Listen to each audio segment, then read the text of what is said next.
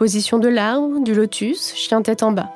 Autant de termes qui vous font perdre pied, si bien que vous ne sachiez même plus sur lequel danser, ou du moins sur lequel vous positionner. Ah, le yoga. Que vous aimez ça ou non, vous l'avez tous plus ou moins jugé, sans que cela ne soit vraiment fondé. Vertical. Life.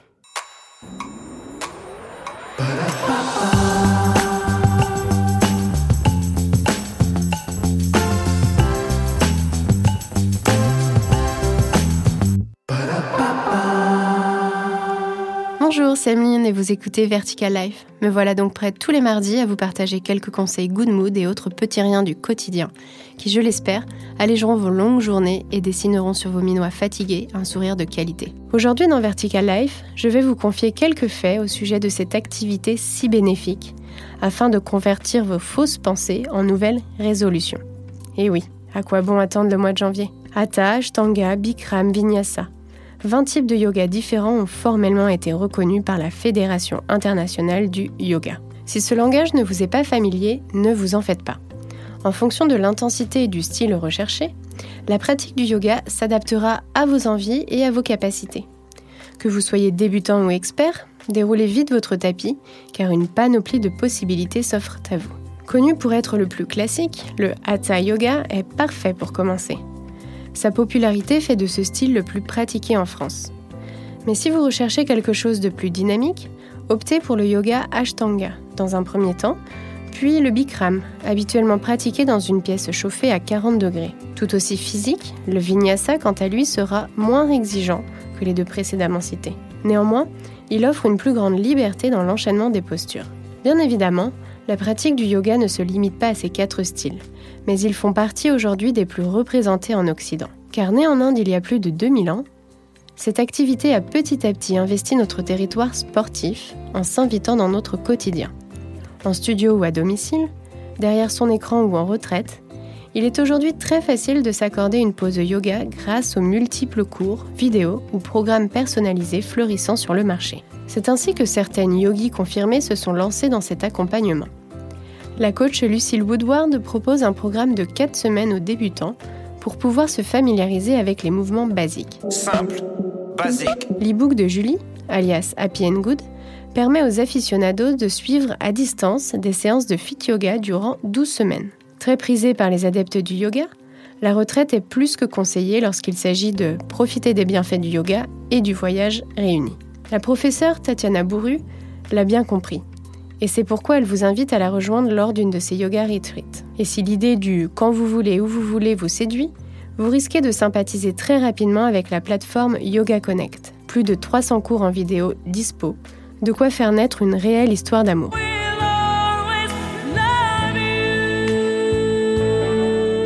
Alors, quelle option vous préférez? Attention à votre réponse, car en fonction, je suis prête à attaquer avec des arguments de qualité. Le premier, Prenez soin de vous autant que de votre téléphone. Ça vous paraît fou comme propos? Eh bien, pourtant, vous êtes les premiers à paniquer quand sa batterie se décide de vous abandonner. Seulement, qu'en est-il de votre propre corps et de votre santé? Ne voyez-vous pas la petite jauge clignoter C'est bien ça le problème. Les signaux liés à votre santé ne vous interpellent pas aussi facilement. Pourtant, vous aussi vous connaissez des baisses de régime identiques. Et croyez-moi que comme l'appareil électronique que vous tenez entre vos mains, votre corps a besoin d'être rechargé. Vous n'obtiendrez pas ce supplément de tonus en vous penchant sur secteur, mais sachez que le secret du bonheur peut reposer sur trois axes majeurs. Bien manger, bien dormir et bien bouger. Et sans hésitation, le yoga est un premier pas vers ce changement. Votre prochaine mise à jour vous attend. Ce qui me pousse à évoquer ce second argument. Apprêtez-vous à transpirer bien plus que vous ne l'imaginez, car il est évident que beaucoup d'entre vous sous-estiment le yoga, pensant que cette activité est destinée aux mamans assidues, yoga addicts ou autres fanatiques isolés dans la jungle indonésienne. Désolé de vous décevoir, mais quoi qu'il advienne, le yoga n'a rien à voir avec une secte réservée aux pratiquants nés les jambes croisées, mains sur le cœur et respiration maîtrisée. Non, le yoga n'est pas une séance de méditation. Du moins, il peut l'être. Il peut être doux et modéré, il peut introduire des exercices de respiration et des phases de relaxation. Mais au-delà de sa facette très calme, la pluralité de cette activité promet de vous faire royalement transpirer. Sans compter les courbatures qui viendront réanimer votre corps rouillé. Non, Le yoga ne se résume pas non plus à une simple séance d'étirement. Alors rangez sans plus tarder votre tapis de camping sur lequel vous ne cessez de glisser et prenez à bras le corps ce nouveau challenge. Réel sport pour certains, état d'esprit pour d'autres, le yoga a la capacité de complètement transformer la manière dont vous bougez, dont vous respirez, dont vous vous sentez. Il en faut peu pour être heureux, vraiment très peu pour être heureux. Pratiquez quotidiennement, mais brièvement, rassurez-vous, le yoga a de grandes chances de devenir la recette magique à bon nombre de vos petites problématiques. 1. Il est capable d'estomper et de dénouer toutes les tensions et pensées négatives stockées dans vos muscles ou dans votre esprit tourmenté. 2. Il travaille votre attention, votre capacité à vous concentrer. 3. Il réduit ainsi le stress et l'anxiété et infuse dans votre corps un sentiment de bien-être, de bonheur intérieur. 4. Physiquement et mentalement reposé, dos gainé, vous vous tenez plus droit et naturellement rehaussé, votre silhouette est de suite plus allongée. En travaillant votre corps en profondeur, le yoga a le pouvoir d'améliorer votre flexibilité, de renforcer la tonicité de votre corps tout entier. L'enchaînement des postures favorise la circulation, le gainage, le renforcement et l'allongement de vos muscles.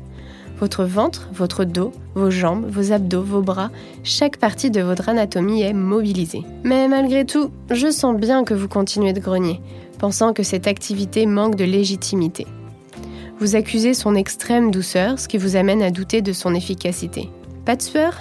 Pas de poids? Zéro intensité? Vraiment?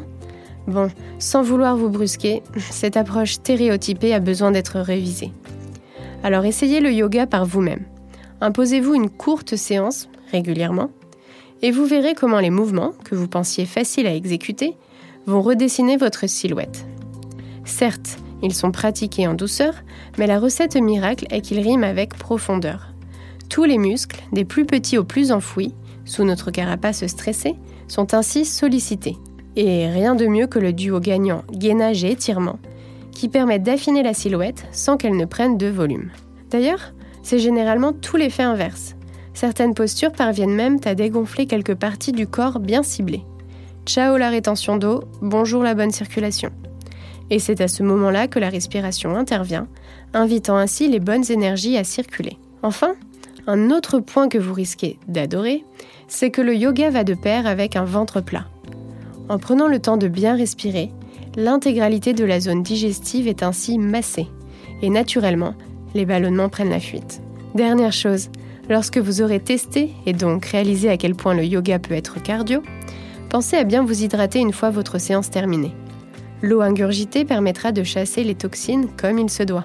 Au-delà de son CV impressionnant, le yoga a également ce je ne sais quoi spirituel, ce petit supplément d'âme qui permet de rendre insignifiant votre questionnement. Retenez que peu importe la façon dont vous vous y prenez, peu importe si vous tremblez, si votre posture est déséquilibrée, si votre t-shirt n'est pas adapté ou si votre souplesse laisse à désirer, le yoga ne vous jugera pas.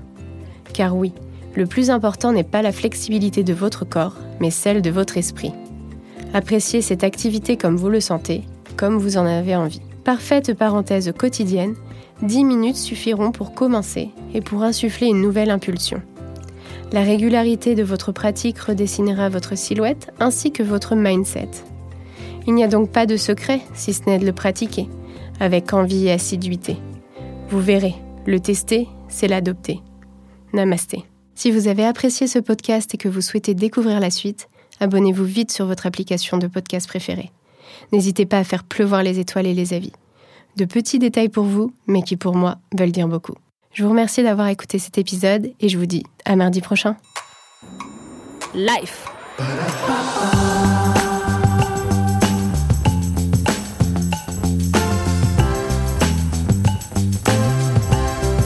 Vertical.